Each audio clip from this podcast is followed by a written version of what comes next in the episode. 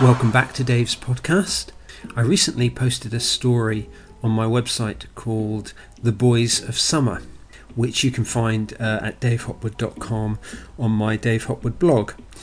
And I wrote this story about a group of uh, boys who go venturing off into the woods, very much like Stand By Me, if you've seen that movie, or also there's a new film out called The Kings of Summer, which was very much in my mind when I wrote that story.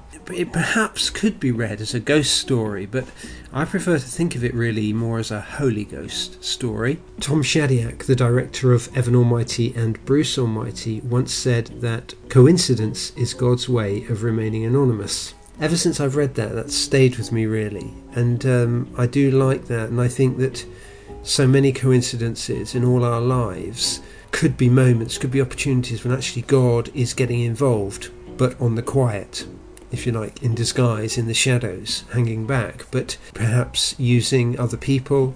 Or in this case, uh, I, I, wanted to suggest the idea of sort of angelic help, um, someone intervening in a situation which at first seems to be a bit disastrous. It seems like the intervention of this person actually caused a problem which was potentially fatal almost.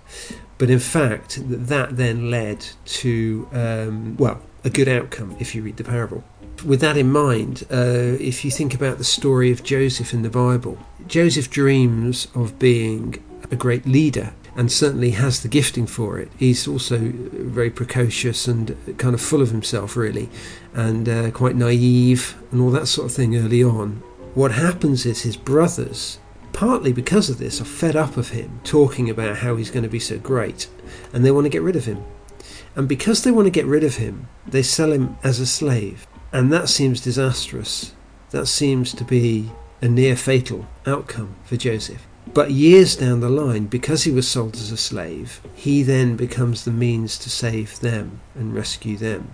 And I think the way God intervenes in our lives at times is through these strange happenings, strange coincidences, often, very often, through other people doing things um, which make a big difference for us. Another part of the story that I wrote, The Boys of Summer, is that the this the, the character, the girl in the story, who helps them out, she's involved with them in all kinds of things. She shows them uh, a new adventure that they hadn't known before and uh, encourages them to try that. And also, when they're trapped, she encourages them to not give up and to not stop trying to dig their way out. I remember a moment in the book Touching the Void, which is the true story of Joe Simpson, who was climbing and fell down a crevasse and broke his leg, and then crawled his way back down the mountain and back home. Extraordinary story of survival and courage. He talks about towards the end of his journey when all he wanted to do was fall asleep in the snow, which would have meant he would have died. There was this voice in his mind that just kept saying to him, don't fall asleep. Don't fall asleep. Keep going. Don't fall asleep. Don't fall asleep. And he didn't. And he made it home. And again, kind of suggesting that within this story, really, that uh, sometimes God is present through His Spirit, through angels, through other people, just pushing us on to keep us going and not give up. So I wanted to write that story to explore that a little bit. Hope you get a chance to read it. It's called The Boys of Summer.